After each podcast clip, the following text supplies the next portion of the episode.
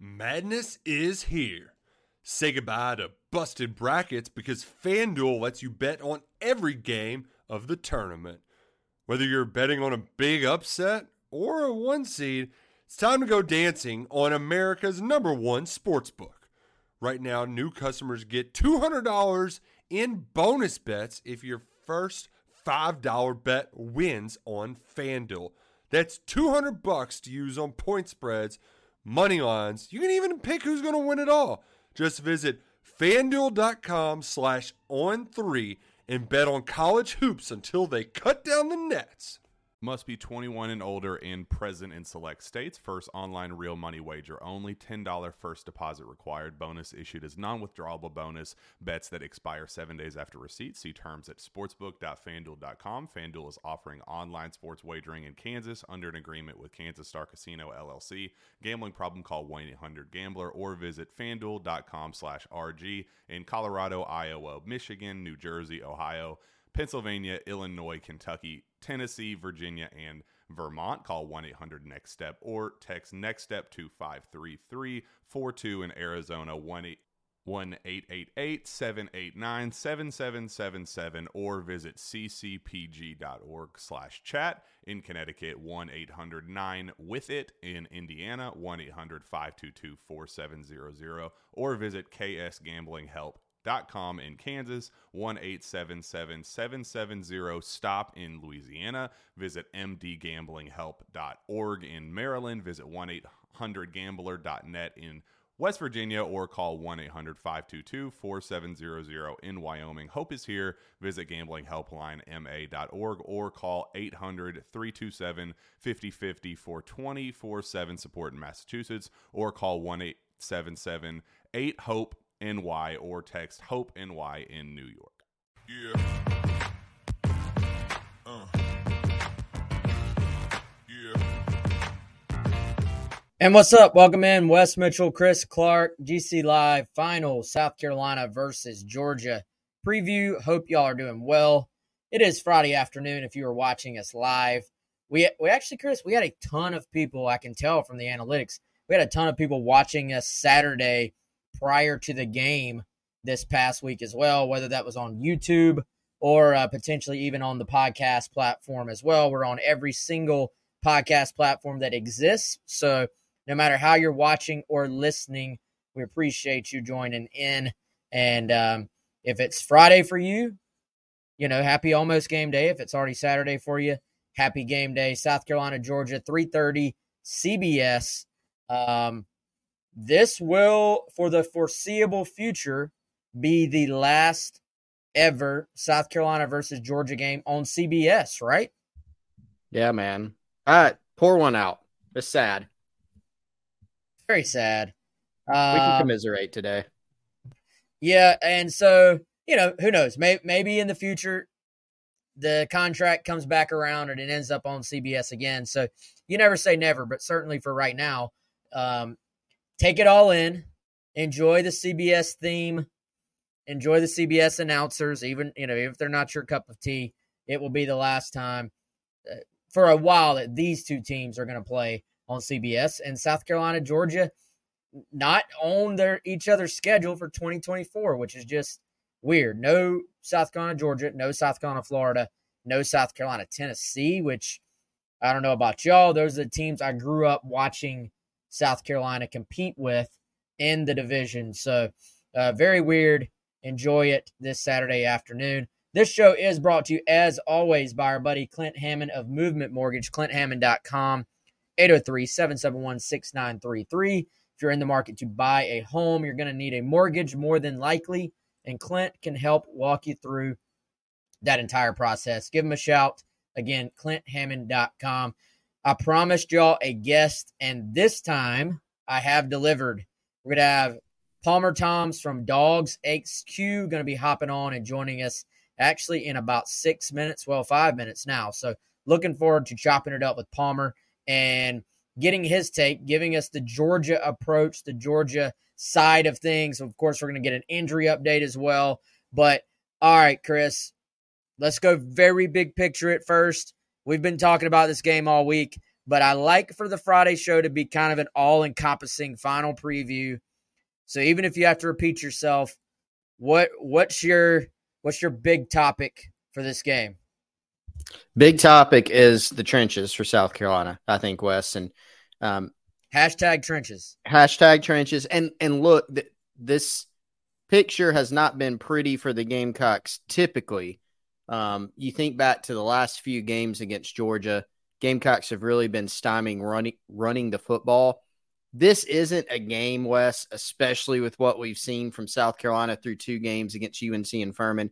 You don't come in saying, "All right, you know, hey, maybe South Carolina can make some things happen in the run game." That just if that were to happen, great, but I don't think you can bank on it. But but here's what you do have to do. This has got to be a game where Spencer Rattler is your guy. That he has got to be the difference in this game. But what you don't want, Wes, is to walk away from this one saying, hey, you know, Spencer Rattler had a really good game. He played turnover free football. He made some plays, but South Carolina could only manage 13 points, 17 points, something like that, because the offensive line could not hold up against Georgia. And that is a huge question, right? Other side of it, Carson Beck might be like a little bit of a question mark for Georgia. I'm, I'm interested in getting Palmer's thoughts on this situation. He's just not as proven as Stetson Bennett or a lot of the other quarterbacks that Georgia's had in the past. He's got a big upside. He's a good player, but you have to make some things happen in the trenches to try to affect him. So that's my kind of one thing I'm dialing in on. You've got to play much better than we've seen through two games, offensive line and defensive line. For sure, man. Um, all right, so I see Palmer's already down there. Uh, Palmer, give me a thumbs up if you're ready to roll in. I'm gonna go ahead and bring you in. Yep, he is ready. Let's bring him in from DawgsHQ. Palmer Thombs. Uh, Palmer, appreciate you taking the time today, man. How you doing? Doing well, doing well. It's it's uh, been a little bit rainy here in Athens, but hopefully that should clear out before tomorrow's big game. Yeah, what what are we looking like tomorrow? Is it uh, supposed to be pretty? I think it's I think clear? it's supposed to be good. I, you know, obviously, uh, you know, we we don't really have to worry about that being in a, uh, nice covered area, um, but but I do think that it's supposed to be pretty good. Okay, yeah, awesome, man. So 3:30 kickoff, CBS, South Carolina, Georgia. Um, we were just commiserating, much like you and I did yesterday, that these two teams don't play next year, which is just going to be weird, Palmer. And, and also, last time in the foreseeable future that they will be playing each other on CBS as well. So, um, how, how weird is that to you as well from the Georgia perspective?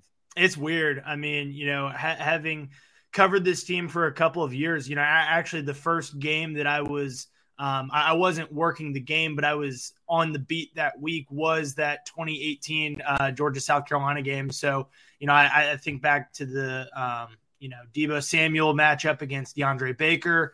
Um, you know, physical football game there. That was a 3:30 CBS game, um, a hot one there in Columbia, and um, you know, th- th- these are two teams, two fan bases that um, you know, like to go back and forth a little bit. Obviously, there's a lot of crossover. Um, you know, Georgia having Will Muschamp and and Bryan McClendon, Mike Bobo spent a little bit of time there in Columbia too. Um, so these these you know Shane obviously having spent time in Athens, these coaches, these staffs are very very very familiar with each other. These fan bases are, um, and, and I think it makes for an exciting rivalry. Palmer, here's where I want to start because this is what we've been talking about for several days now leading up to this game.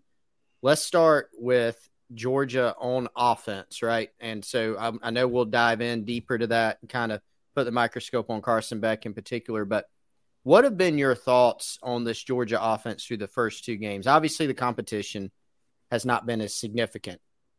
A little bit of sloppiness in those two first games offensively, opportunistic, right? You still put up a bunch of points, you still win those games very handily. But is the feeling that Georgia maybe just kind of sleptwalked a little bit, that they're still getting their feet on under him, that Carson Beck's still getting his feet under him?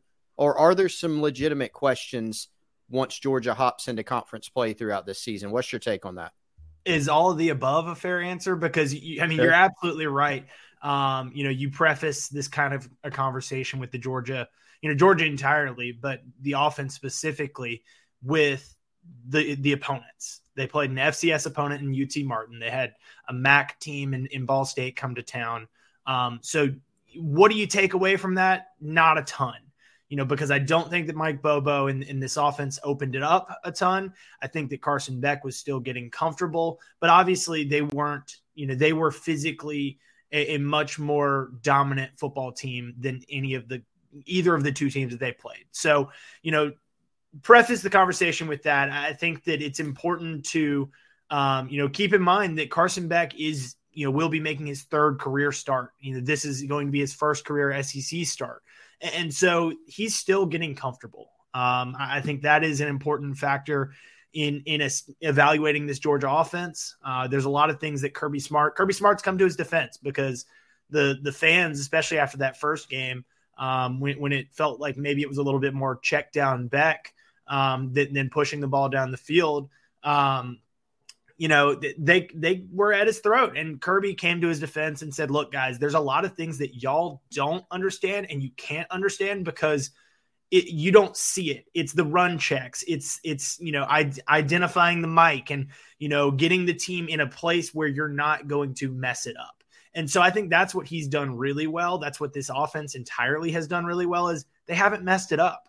They put up you know 48 points in the first game. They did have a pick six and 45 points in the second game. They did have a punt return, but you know, and you know they had great field position with three turnovers there from the defense.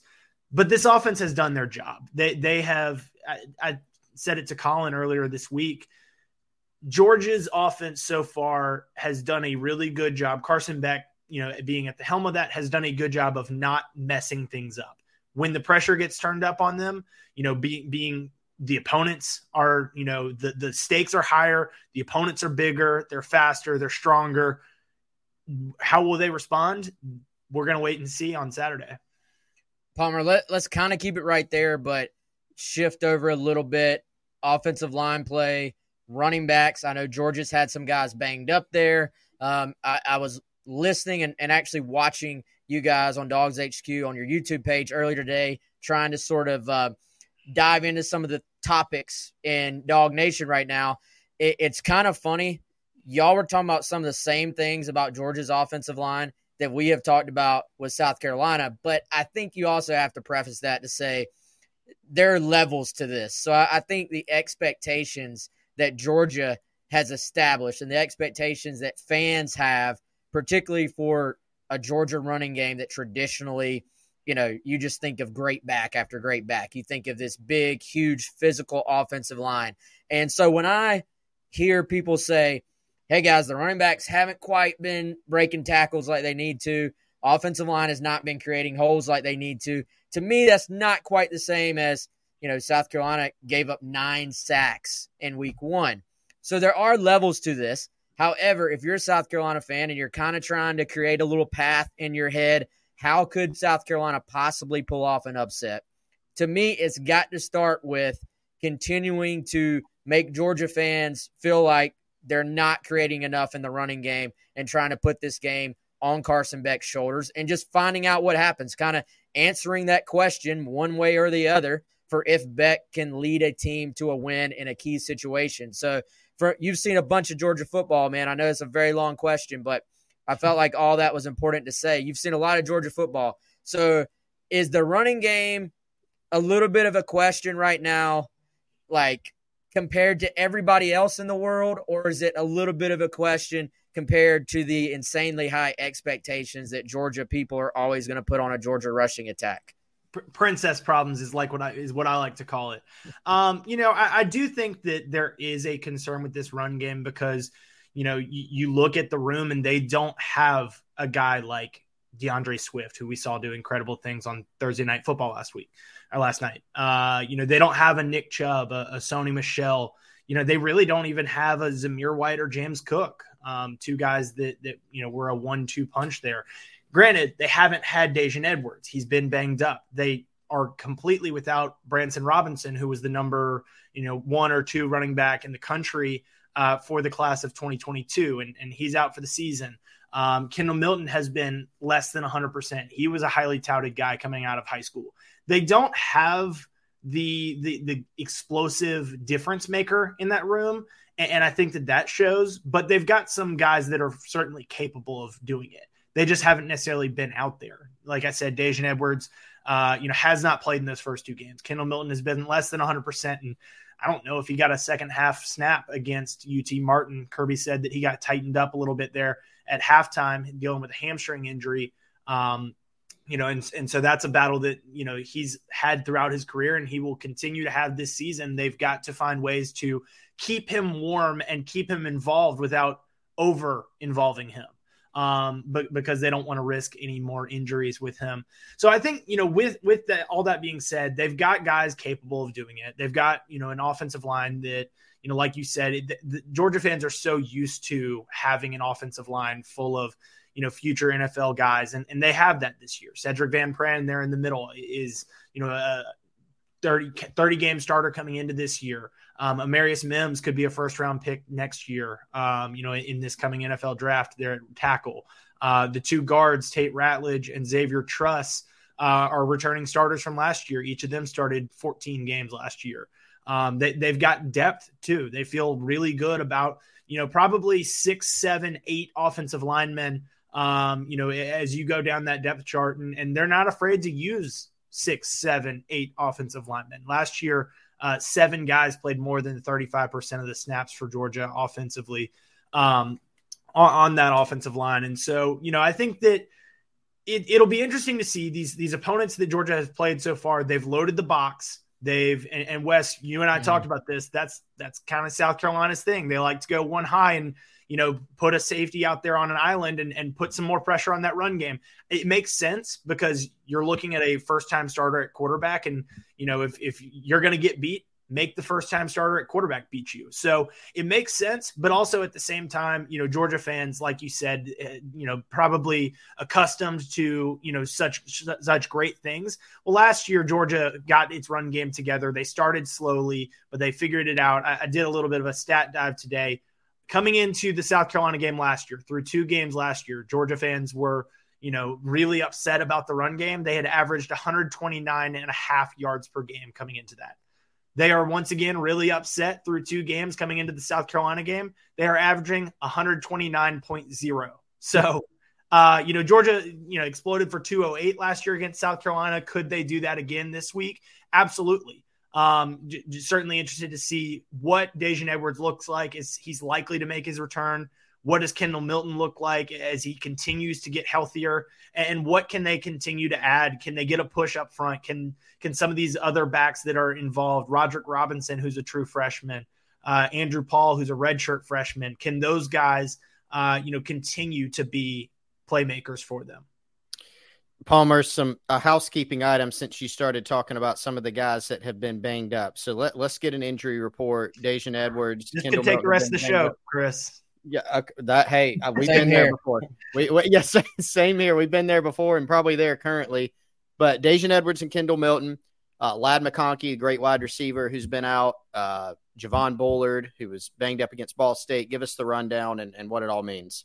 Yeah, I would I would throw Daijun Edwards and Kendall Milton into the probable category. Um, Kirby said that he expects Daijun to play. Kendall has played. He just hasn't been 100%. So those two guys included on an injury report, but definitely leaning more towards probable. Um, you know, day to day game time decision with Ladd McConkey. He's he's been dealing with a back injury. Um, and, and, it's something that he's practiced. He's gone through drills. He's been out there. He's been a participant, and then all of a sudden it flares up on him, and and you know it's it's a little bit tighter than he wants it to be. Um, you know, come come Friday night or Saturday morning, and so you know they've held him out. Are they going to continue to hold him out? You know, what how precautionary was that versus how much did he really need to be held out, and are they going to continue to be precautionary? Um, you know, Javon Bullard also would be in that questionable category, um, probably leaning more towards doubtful with him. Um, you know, Georgia's defensive MVP in both of the college football playoff games last year. He was their second leading tackler in this opener. Uh, got hurt on one of the first or second drives last week. Uh, left the game with an ankle injury uh, in that first quarter. Came back to the sidelines in street clothes and a boot on his left foot. I'm I would say he's doubtful. Um, you know, but you know, Kirby said that they probably wouldn't know until Wednesday with him. Um, you know where he was because he didn't practice at all on Monday, and then Tuesday was getting some treatment and and you know working you know the kinks out there. So I would lean towards probably not seeing Javon Bullard and Ladd McConkey. Um, those are two big losses if those guys indeed don't play. But I do think that it's important uh, and, and, it's big for Georgia that they get Daijun Edwards back and that Kendall Milton continues to be a part of this run game. Palmer, so South Carolina fans have a, I will say, complicated relationship with Mike Bobo. Um, so do Georgia fans. Yeah, so I was going to say maybe there's some common ground there, right? Um, you know, in a strange way, I don't know, Chris, you tell me. In a strange way, it's actually an even more complicated relationship than with Will Muschamp. I, I think. Chris, Chris is he's not agreeing with me. I can tell from that face. No, no, no, no. no you, I, I, just had not heard that take before, so I'm processing. What what right. what do you mean though? I, I think I see what you mean, but okay. Well, first of all, uh, not to take up all of Palmer's times talking about my. No, I, I want to hear this take too. I, am okay. All right, all right, all right. Listen. So first of all, there's always been a sense from South Carolina fans that Bobo will make at least one decision against them where they're saying, thank you. Like, for one, you look at the decision to throw the ball down near the goal line. The uh, a game we've talked about this week, 2014 game where South Carolina beats Georgia in Columbia. Georgia throws the ball, I think, on first down, and um, can't remember if it was first down or third down. I think they tried to throw a screen and ended up getting a um, a penalty um, intentional, grounding. Yep. Then they miss the field goal. South Carolina hangs on by the tip of the football and wins that game. Then at Auburn, um, fourth and one, his one season at Auburn, Bobo fourth and one, Tank Bigsby on the sideline. Auburn is backed up in their own territory. They go play action, incomplete pass. It completely changes the game. South Carolina goes on to beat Auburn the fact that South Carolina's fans were always kind of up and down about Bobo when he was here as a coordinator. I actually thought with what they had, he did a fantastic job giving them a chance, play calling wise. But then you have the element of he basically says he's staying, but then leaves you after Beamer got hired. So, you know, it, it was to me, Gamecock fans always just have inter- complicated is the, it's the best way to say it. And I know Georgia fans, for very different reasons, um, have a complicated relationship as well. And I, I don't know if you have anything to add to that, Palmer, but I was going to ask about the scheme.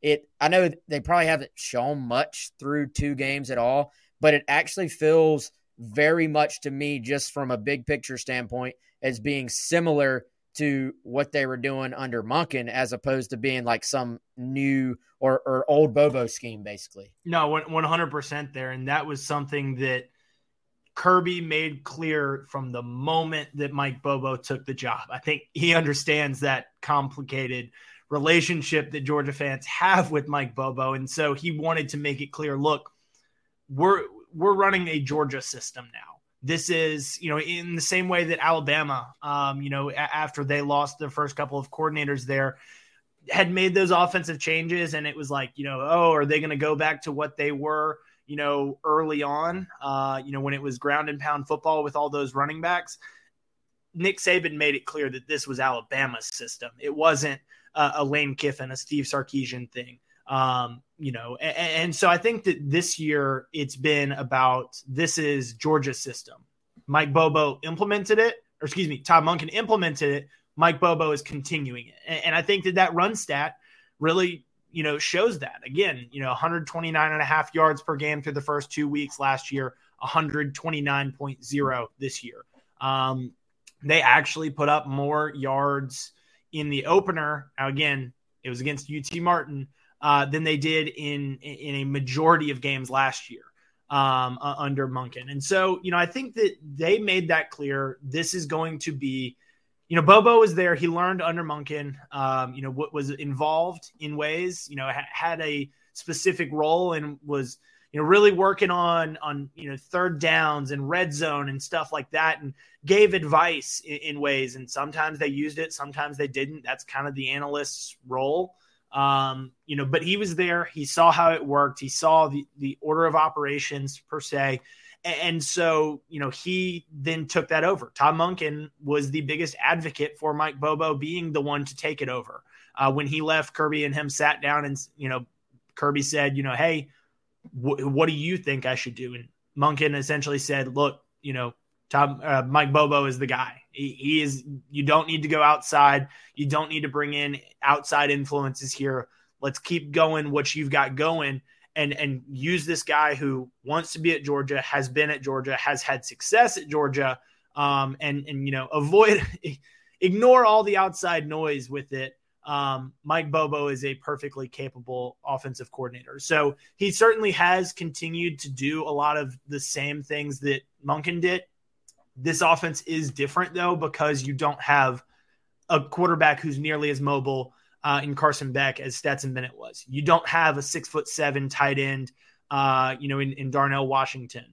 You know, they, they, they've tried to do things, but you can tell losing a guy like that is a huge, huge, huge uh, game changer.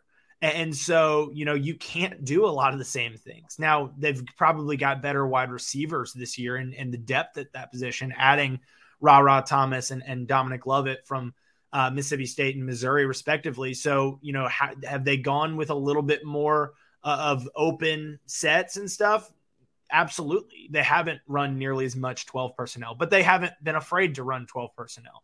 They don't have a, a back capable of, uh, or, or as proven as Kenny McIntosh was last year out of the backfield and, you know, being a, an extension of the run game. They've used it some and they've used, you know, Dillon Bell, who's a wide receiver. They've lined him up in the backfield and, and thrown the ball to him. They did it with Brock Bowers. They've done it with a, a walk on receiver, Mekhi Mews. So they've found ways to keep that same offense going, but they're still figuring it out. And I think that that's the important thing to remember for Georgia through two games is that it is very similar to what we saw last year under Todd Monken, but Mike Bobo's still figuring it out, just like these players are too. Palmer, you gave us a, a natural segue there in talking about Mekhi Mews. So punt return for a touchdown to open the scoring against Ball State. Uh, his first kickoff return was a good one too. Former walk-on, dangerous player. Um, kind of still a walk on. For, for me, yeah, still a walk on. There you go. And for me, kind of came out of nowhere. I'm sure you guys in Athens were more tuned into it, but I, I want to first of all tell us about him and kind of the genesis there and how dangerous he's looked. But then let's just go special teams in general. This is a couple programs that really prioritize special teams. Kirby Smart talked about it earlier this week. Shane Beamer obviously was on his first staff at Georgia. They they know the history. Pete Lembo, South Carolina's been great on special teams. Georgia also literally makes it a third of the game. They don't just say it. Kirby puts starters on special teams. They've got Mekhi Mews. This to me is is is kind of a storyline to watch because I think this is from the South Carolina perspective, Palmer. This is one of the only games that I think you go into maybe being more concerned about the other team's special teams because of you know the resources that Georgia devotes to it. So let's let's hear your take on Mews and special teams matchups for this weekend. Yeah, Mews has been an exciting storyline so far this season. Um, like I said, still a walk on, um, small guy. He's he's I think he's listed at five foot seven, and that might be a little bit generous. Um, but he, he's made plays, and you know, size be damned, he he has made those plays, and he took a screen pass, fifty something yards for a touchdown in the in the first game. Had a sixty nine yard punt return last week. Had a forty yard uh, you know, kick return uh, that, that was really good and, and set Georgia up on that first drive. And so they um they, they have used him in special teams offensively. He's a guy that has continued to um, you know pr- proved himself on the scout team and you know if you're proving yourself on a scout team against Georgia's defense and and the guys that they've had out there the last couple of years, you're pr- pretty clearly pretty capable. And so um, they he came onto the scene a little bit during the spring and, and had a big spring game. Um, you know, he's an effort guy. He totally uh, you know puts everything he has into every play he's out there, and um, you know he, he's certainly made some plays. So. Um, he, has been an exciting element to the special teams. I think when you look at special teams as a whole for Georgia, like you said, they they do put an emphasis on it. You're, they're not afraid to put uh, you know multiple starters out there, and, and you know that's that's something that scares a lot of fans but i think it you know when you watch the game and you watch the tape it's something that impacts the game um you know and the way that georgia has been able to um you know whether it's a blocked punt here or or a kick return there. Um, you know, the, the the blocking has been great on these, and it's because you've got guys that are out there doing it on a down to down basis. Uh, you know, you've got incredible athletes out there, and so um, you know, I, I, do think that this is it's it's always an interesting one when you're going up against South Carolina because of that that Beamer ball element to it. Um, you know, I, I think one of my keys to the game for Georgia was be alert, be aware, uh, mm-hmm. because Georgia's got a lot more to lose in this one than, than South Carolina does, and so I, I would not be surprised. In fact, I would be surprised if Shane didn't have something up his sleeve. I mean, last year it was it was a fake punt, and, and they converted that. It, were there two fake punts? I, I, I, can't remember. I remember one that got converted, and maybe it was a, mm-hmm. another fourth down. Yeah, I, I, don't remember there were two. I definitely remember the one, and it was the thing is Palmer. They've gotten to the point where teams are now alert to it, but they've almost built like layers onto their fakes to where right. uh, there's like a misdirection element or something as well. So even if there's you're alert to it, fake. Yeah, yeah. There's a fake to the fake. So that's a they, they go into every game with those. So absolutely, I think you look at this one, you're shocked when they don't try something, and it doesn't always work, but they've it, it's worked more than it hasn't. And I do think, like Chris said, though, that's a concern from a South Carolina side because the games that have been like sort of in the balance, special teams has kind of put them over the top against a lot of teams, whereas against Georgia you're probably saying, you know, at the even at the very least from a South Carolina standpoint, it's like even, you know, or, or maybe yeah. even you give Georgia the advantage. Like it's not most games South Carolina goes into and they feel very good about having the special teams advantage just because they put so much emphasis on that part of the game. So uh, definitely something to keep an eye on on Saturday. Speaking of that, um, I was reading over on DawgsHQ. I know you had some players to watch as well. Um, I, I, guess just give us your overall either players to watch or matchups to watch. Where is your head at um, kind of going into this game? If you're watching at home, where do Gamecock fans need to have their eyes during this matchup? Yeah, um, I go to the defensive side of the football because, you know, when you're looking at South Carolina right now and that offense and, and the way that Spencer Rattler has been, um, you know, super duper successful early in the season. Um, you know, you, you look at the back end of Georgia's defense and, and the secondary being a strength for Georgia.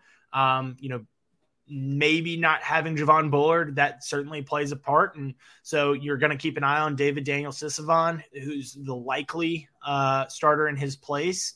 You're going to keep an eye on those other guys that get not bumped up one notch on, on the depth chart because, you know, when David Daniels, somebody that played in a dime defense, but he wasn't one of their core four DBs uh, you know, or five deep DBs. So, you know, who, who, gets bumped up? Is it a freshman like Joenel Aguero, somebody who's, you know, seen some time back there? It, do, do, you move a corner, um, you know, because they've been rotating a couple of corners? Do you put them on the field because you feel confident in them, um, you know, in your normal defense? So you should feel good about them in that dime defense. So keeping an eye on that back end, but I think the best way to help the back end is is up front, and it's that defensive line. And to me, you know, I, I mentioned it to you earlier this week. Mykel Williams is somebody that I'm watching. I had Warren Brinson as a player to watch. Um, really, Georgia's play up front, and, and you know, I think keeping in mind that that North Carolina game as the big influence here, the nine sacks, the 16 tackles for loss. I think I don't know that Georgia's going to get nine sacks or 16 tackles for loss, but I think that they are certainly capable of, of causing some havoc in that backfield. So keeping an eye on those guys up front as well. Palmer, sticking with the defense. So more big picture here, just for those listening, and, and I'm curious. I'm going to ask you where it's only been two games, so you your answer may be we don't really know yet. Where do you think this defense can by the end of the season? Once they're in conference play. Where where can this stack up versus the past two years? You know, the 2021 defense, Georgia was incredible. 2022 had a huge drop off to where they were giving up like I don't know 14 points a game or something like that. Obviously, but but where does this group stack up against those? You think? It'd be really hard, really really hard to say uh, that they're going to be that 2021 defense, but I think that they're certainly capable of being 2022. Um, you know, because it's a lot of the same guys that 2022 had. Obviously, you know, you don't have a Jalen Carter out there, and and that's a huge factor. Um, you, you lose a, a, couple of guys, you know, Christopher Smith on the back end. He was he was a key contributor. Nolan Smith, um, you know, albeit he got hurt halfway through the season, so you got a little bit of taste of what life without Nolan was like. Um, you know, Kelee Ringo on the outside, you feel pretty good about the way that they've replaced him. But you know, to me, I think that this defense is is capable of being, um, you know, up there with those two, and and you know, to to even think about having the kind of discussion of, well, where does this defense compare to the 2021 defense? Says a lot about the 2023 defense because of what that 2021 defense was. Um, you know, we, we've seen. Uh, I mean, there there's snapshots of, of plays from uh, from games those years where all 11 of those defenders have been picked in the NFL now. Um, you know, and I think that with this team, you've got a lot of NFL talent players. Um, you know, guys like, and I think that you had that last year, but you've got a little bit more experience on this year's group because you're not replacing seven guys, you're replacing four guys or five guys. Um, and, and so, a lot of those guys that that are out there this year got a lot of experience last year. They were really good last year, and you know the expectation is for them to be just as good, if not better, this year, surrounded by a ton of talent um, and, and, other guys that are taking you know steps in the right direction. Palmer, uh, you've been going for way longer than we request, requested, man. So we appreciate the time. Um, but final thought from you. I'm I'm guessing um, we picked Georgia. I'm guessing you're you're picking Georgia too. On yeah, so give give the Gamecock fans a path. So let let's say let's say they play ten times, Georgia wins nine. What's the what's the path to a South Carolina upset Saturday in Athens? Yeah, I mean, I think it it goes back to what we said about South Carolina loading the box and, and you know taking away Georgia's you know run game and, and not allowing that to get going, forcing mm-hmm. Carson Beck to be the guy and him proving to not be the guy. Um, you know, I, I think that that's certainly some because of the opponents that Georgia has played so far this season. I think that there's still so much that we don't know about Carson Beck. And so, you know, how, how does how does he respond? You know, if, if he throws an interception, um, you know, didn't throw any, uh, you know, last season through one last week and it was a tip ball type thing. And so, mm-hmm. you know, if he really does make a mistake and it's like, well, that's on you, Carson, how's he going to respond to that? And then I think de- defensively, for Georgia, offensively for South Carolina, it's it's hitting those big plays.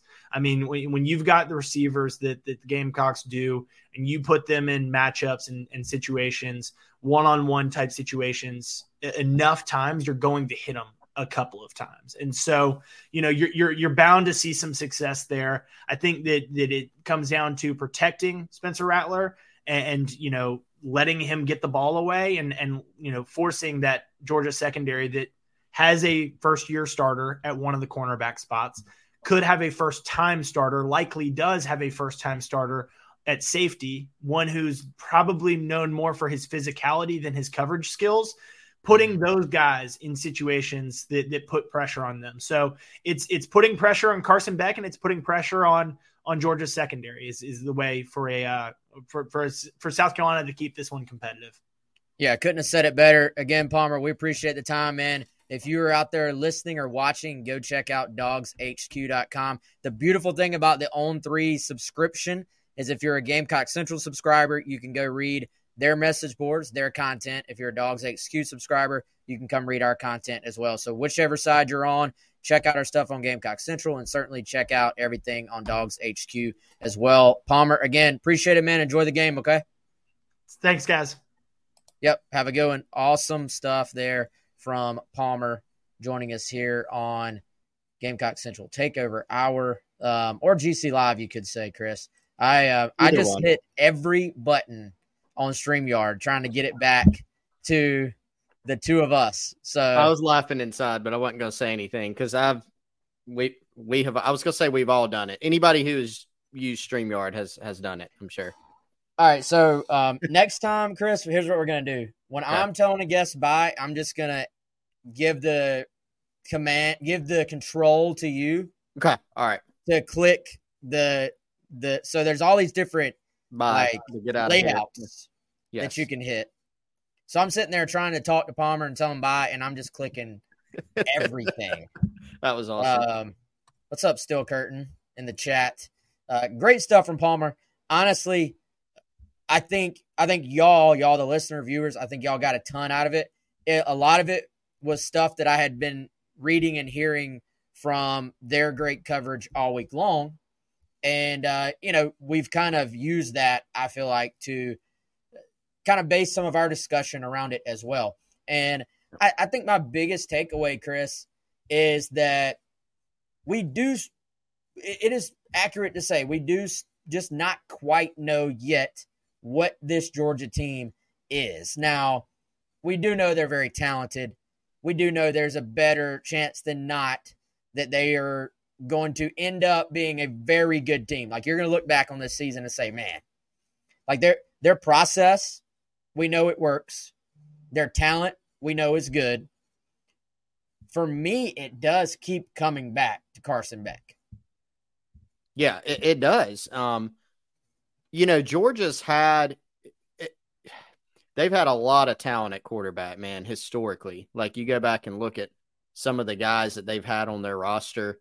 Um, shoot, there's a bunch of them, right? And and most of them have won lots of games, even if it was the more the quote unquote lean years where they only won nine games or 10 games or whatever, right? Um, and so when there has been a change, you know, at any place, especially a place like Georgia, there are a lot of eyes on that next guy. And so, man, I don't know if anybody could have envisioned the story of Stetson Bennett coming back to Georgia, people being pretty upset when he won the job and that Kirby Smart and Todd Monken were sticking with him. What does he do? Two national titles, right? And he's obviously a talented guy, a dynamic guy, really great athlete. I, I still fail to see how he ever had the game manager tag because he just did not play that way at any point, especially in year two last season.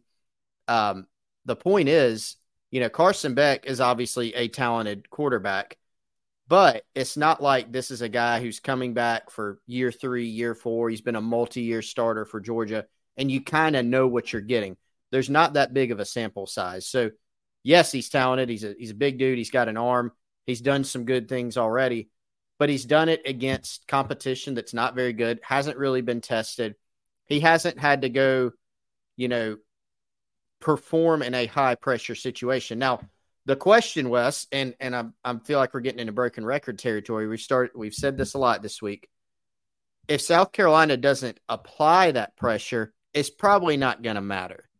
If you get into a game where it's handoffs and it's third and threes and it's low pressure throws and Carson Beck's got a clean pocket all game when he is throwing the football, it probably doesn't matter, right? But if you can apply that pressure, which is like one question, number two is how will he respond? So, in a Georgia team that doesn't have many questions right now, if there would be a couple, Wes, I think of three: the injuries, right? Um, number two, you could talk about the run game because they do have some backs that have been banged up, and they don't have, as Palmer said, they don't have Todd Gurley and Nick Chubb and Sony Michel out there. And then number three, Carson Beck. So, and even those are kind of like stretches, right? A little bit because this team is still markedly better than most teams in the country, even carrying those questions, in my opinion. But those are the questions. And if you're South Carolina, those are the areas where you've got to try to attack and, and you've got to try to see, uh, force them to come up with some answers. You, you've got, got to take that fight to them. So, can they do it? You know, that's obviously one of the big keys to the game, just generally. Yeah, that's one of the things we'll find out on Saturday afternoon. And I mean, here's the thing: it, it it may not matter, Chris. Like it may that may be a question that they don't have to answer on Saturday afternoon. They may say, "Look, go manage the game. We're going to run the football. We're going to spread the ball around. We're going to keep giving you easy throws, and we're going to do what we do on defense, and we're just going to beat South Carolina thirty-five to seven. Not have to do a whole lot on offense." Um, as far as our quarterback is concerned. And, and that's that. And if you're a Georgia fan, you're probably saying, well, we're we still haven't answered that question. Um, if you're a Carolina fan, you want for it to be going into the fourth quarter and everybody be saying we're about to answer that question right now because if you can somehow manage to play everything else out not even to an equal but just to a somewhat level playing field then you feel pretty daggum good about putting the game on seven shoulders. It, you know what Beamer kept saying it yesterday we got to play great around Spencer Rattler. I don't know if you got to play great around Spencer Rattler. You just got to give Rattler a chance to go do what he has been doing lately. And so I think, you know, that thing Beamer said in the locker room to Rattler when giving him the game ball, like, hey guys, we're gonna have a chance every game because of seven. I, I I'm kind of a little bit of a believer in that. While also part of me is saying, man, Vegas knows, and they got this thing as a 27 and a half point line. Like Well, that's I- massive. It is massive, but if I may, here is eh, probably the line of thinking on that, Wes, is that Rattler had a great game given the circumstances, right? Like he didn't have a great game from the standpoint of he threw for five touchdowns and 400 yards, but he had a great game against North Carolina given the circumstances. And even the stat line looked pretty good. Um, had a great game, and that was despite being sacked nine times. That was despite having, I think, Dowell Loggains, the offensive coordinator, put the number at 18 disruptions in plays, which is way too high if you didn't know. Um, and so I think the line of thinking is probably looking at that and saying, all right, that was against North Carolina. Here's Georgia and what they're going to present defensively, even if number seven is still Yeah. top notch. You know, it's going to present issues. Now, I know Vegas has a lot more than some dude on a podcast sitting around analyzing a game to set their lines, right? But in some form or fashion, analytically, with what goes into the computer, that's probably what it is. And, and by the way, Russ, real quick, our guy Clark Brooks from SEC StatCat just put this out. SEC quarterbacks with the lowest uncatchable pass rate ahead of week three. Spencer Rattler, number one in the SEC, 7.46% of his passes uncatchable. Again, given the O line situation, a pretty remarkable statistic, in my opinion. Carson Beck at number three, 9.84%. Jalen Milroe of Alabama last, and uh, at 28.89%. Tyler Buchner, who the Gamecocks saw against Notre Dame, uh, by the way, last year, is projected per reports to start Alabama's next game against South Florida. That's just a little college football note for you, but nonetheless, I interjected, Wes. Sorry. No, you're good. I, I actually, uh, it is kind of scary, Chris, how, uh, how much we've been thinking alike lately. I had Clark's Twitter pulled up. Y'all can do that too. S at SEC underscore stat cat.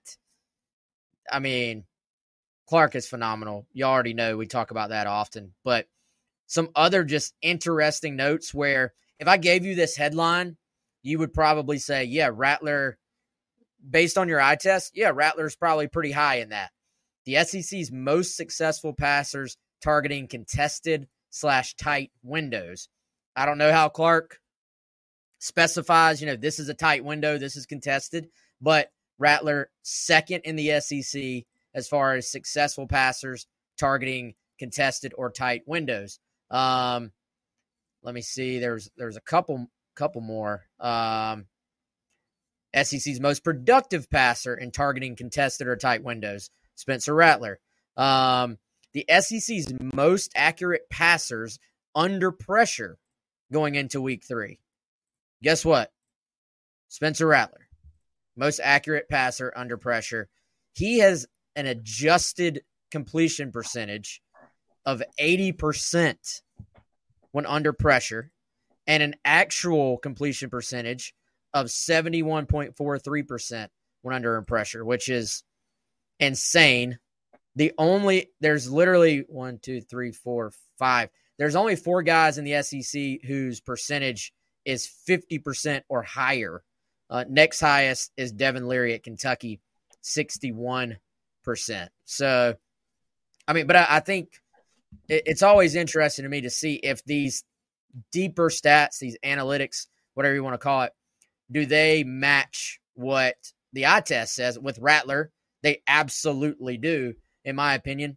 How about this one? The SEC's most productive deep passer ahead of week three. As much as the guy three rows from me was complaining all game, all first half Saturday about the short passes, Rattler has, let's see how he how he determined this one.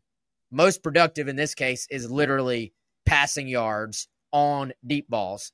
And uh, Rattler has the most passing yards on deep passes in the SEC as far as quarterbacks go. 247 of his yards this year have been on deep balls. So you see South Carolina obviously using those extension of the running game type throws. As Rattler told us, a lot of those are on RPOs, even. So it's him making a decision to flip the ball out there. But not only are they making these plays on short throws, they are obviously making big plays, chunk plays on deep balls as well. Rattler hitting a lot of those. And you can't mention that without also Chris throwing some love to Xavier Legette, who has been, for the most part, trying to think. He, ball been, target. he has been the guy. Um, you know, Tyshawn Russell has one, but that wouldn't be factored into Rattler's numbers. That was LaNorris, obviously. But so yeah. Spencer and Legette have connected on deep ball after deep ball, you know? Yeah. Uh, Eddie Lewis got in there, maybe against Furman. I think he might have gotten on the board. Did yes. that one count? Slot, Probably slot deep ball 46 to start the third quarter. Yeah. Oh, look at you. Well, Sean McVay or Steve Spurrier esque recollection. Um, Only when I rewatch the game a couple times does does it lock in there. it's locked in. So yeah, I mean, he's been he's been phenomenal. And look, they'll need every bit of that. I mean, they really will. I, I actually have Wes since we're on the subject of deep balls. That's one of my like. It's not in my keys to the game piece that came out this morning, but to really, if you're really really going to zoom in and have like ten keys to the game, that's one for me.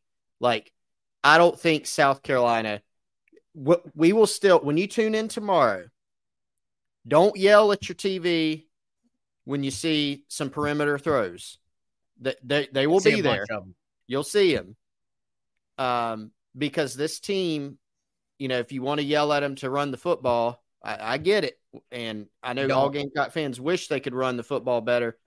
You you gotta kind of got to face reality right now they're not going to line up and run the football up the middle against Georgia for 150 yards. I don't think that would be that would be a a shock to all of us if we saw if they could do it. They'll probably win the game actually, but I don't I don't think that will happen. So you will see per- perimeter throws, but the point is, Wes, with a team that's as talented as Georgia that can rally to football, tackle, big, physical, fast, skilled, you know, it's going to be hard to make your living on perimeter throws and making Georgia defenders miss. So, point is, one of my keys really zoomed in.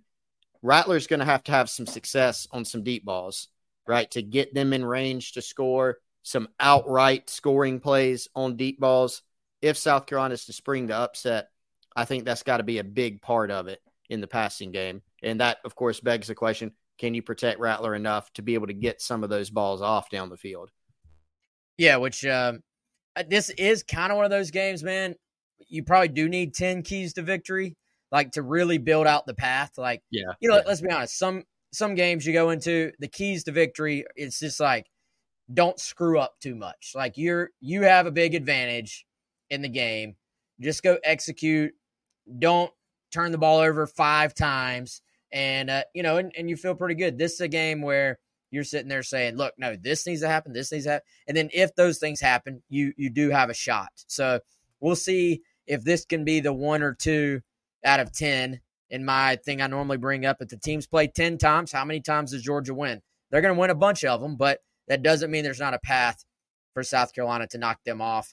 Um, before we sort of close it out, Chris, our friends at Liberty Tax, uh, my man Larry, I need to call Larry soon, man. So today is a day that you're, if you do estimated taxes, this is one of your estimated taxes deadlines. Um, I know Chris has already talked to Larry.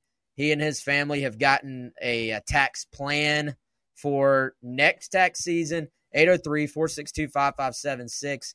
You can do the absolute same and make sure that you just have a good idea of what to expect.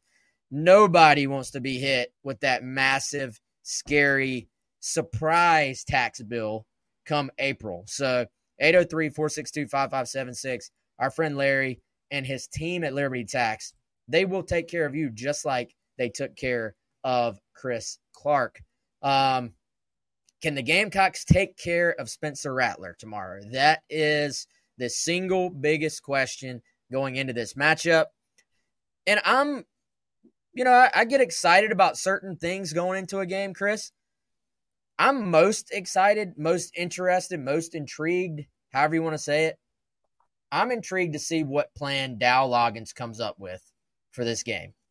Does South Carolina go out there and say, look, we know we're not supposed to be able to run the football on them. We're just going to throw the ball every single down. Um, do they go out there and do they say, look, they think we're going to go out and sort of lull them to to sleep on the edges and throw quick passes? Do they say we're just going to attack them downfield right off the bat and try to hit a couple of those big plays early? Do they do they go super down the line on this thing and go all the way full circle and say they think we can't run the ball. They think we think we can't run the ball. Let's just run the ball and see what happens and see if we can't establish something early, which I know will piss all you Gamecock fans off if the first play is a run up the middle. But I I think Chris, you have to maybe introduce a few little running game elements that we haven't seen yet. Is that the pin and pull? Is that you know maybe a little more counter? Is that I don't I don't know. There's a thousand different ways you can get to the result of running the football. Maybe throw a little something at them that they just have not seen on tape through the first couple of games, and they're going to adjust. They're too good not to. I'm not saying that means you're going to rush for 200 yards, but I'm I'm just curious. Does he have? Is there a trick up your sleeve if you're Loggains and this staff, where you kind of give yourself a chance to get into the flow of the game with an early score or some early success? Because the game South Carolina has lost against marquee opponents, especially on the road, man. It's been what? It's been when they've had slow starts on offense and defense at the same time. You Yep. can't afford both. Like you can Yeah. afford a slow start on defense if you're scoring on offense early. You can actually afford a slow start on offense if your defense is dialed in early. But think about the games where they've been down 14 to nothing off the bat. What was Florida? 21 nothing off the bat. Tennessee two years ago on the road. Well, three years ago now, but y'all know what I'm talking about. Two Yeah, games ago two against games. Tennessee. Um, that you you're not going to come back being down to a team like Georgia. So I, I think that's not by much. I mean, like you you got to stay in the game, and um, I know that's like a dumb surface level thing. Oh, start fast. Well, yeah, duh. But from what we've seen from South Carolina on the road and what we've seen from Georgia starting slow a little bit offensively this year, I think you have to come out with something to just try and catch them on their toes a little bit and maybe give your chance give yourself a chance to settle into the game. Well, and that goes back to our more broad point of, you know, how do you, how can you find a way to put some type of pressure, literal and like physical pressure and mental pressure on Carson Yes. Beck? You know, you, you have to do that by if it's fourteen nothing, and he's completed, you know, one he's converted a third and four, and other than that, they've just run the ball and they got a turnover that got them, you know, in range early and it's 14 nothing, you've lost that battle already. Now, now there's not any pressure, physical or emotionally, on Carson Beck. So if that's one of your keys to the game, you, do have to. I mean, it is much more than a platitude to say that you have to start fast, or at the minimum, Wes, you can't start slow. You know, and so I, I think for Loggains coming into this game, you know, I, I don't know the the line of thinking or, or you know, obviously what what's in the game plan, what's in the script for the first part of the game. You wouldn't be Um, able to say it on here even if you if- did. So If I did, I kind of I kind of wish I did, but I don't. Um, you know, he's probably going in. If I had to guess, thinking "W- w- we're going to find a way to at least call some runs. to keep things on. It's kind of like you saw in the North Carolina game. You know, called some runs and wasn't working out, so they went even heavier on the pass against Georgia. Even with seven, that's going to be a tough proposition. So the question becomes, you know, how do you manufacture runs? Well, if you're introducing new things, Wes, that means that really? You haven't practiced them as much during your really three like real real days of practice Tuesday Thursday Tuesday Wednesday Thursday during game prep and you've got an offensive line that you're still trying to find the best five uh, that has had some assignment issues at times. So you have to balance it against that. If you think okay well w- w- let's try some jet sweeps. Let's try some trick stuff. Let's try some some different things you got to bear in mind that that can come with the possibility of something else that we've seen too much of that's negative plays right so it is tough. It's kind of a it's why it's a dilemma when you haven't shown the ability to just line up and run the football. Now, not many teams in the past couple years have just lined up and run the football in any form or fashion against Georgia. Wes, I think, and I'm not saying you've got to get to this number, but again, I'll go back to the 2019 game, right? That's that's really just a perfect blueprint. It's not replicable easily, but Georgia had four turnovers. South Carolina had none, right? Jake Fromm uh, threw one pick that was kind of caused by Javon Kinlaw's pressure that was a pick six. He had one go off his receiver's hands that was picked, and he had one that was a bad ball slash miscommunication. So you kind of saw some of everything. I think that's what it'll take, you know, for South Carolina in this one. But one thing that they kind of quietly did in that game is they ran the ball a little. They ran it okay just enough. Rico Dowdle had 79 yards on 21 carries, right? So he's not out that, you know, it's less than four yards a carry. It's not gashing him. Gamecocks had like, I don't know, something like 150 rushing yards.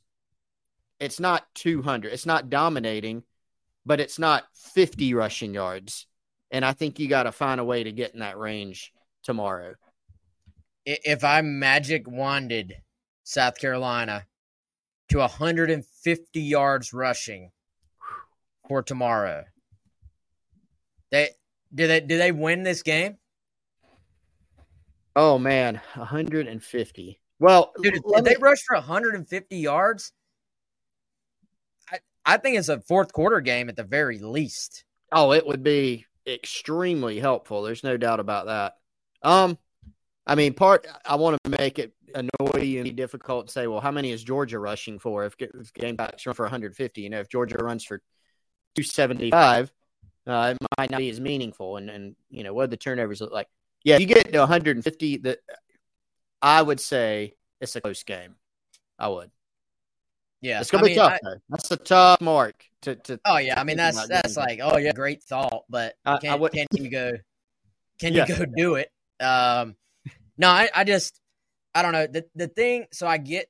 Uh, I know Chris Doering talked about the 2019 blueprint as well, and I, I think in terms of you know winning the special teams, you know Georgia misses their kick, South Carolina makes theirs um, after missing one earlier, I, I think, and um, you know a, a pick six like it helps when you not only turn them over a bunch of times, but you score on defense as well. Like all those things, I, I think are part of the blueprint. But also, I, I think the thing you kind of forget about that game, man, South Carolina's offense in the second half, it was hold on for dear life.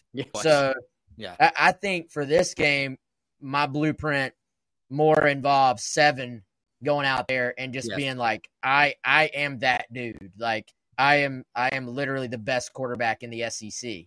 So, you know, I, I think, and I, and I get the point on, hey, he played by considering the context, he played great against North Carolina and he only scored 17 points.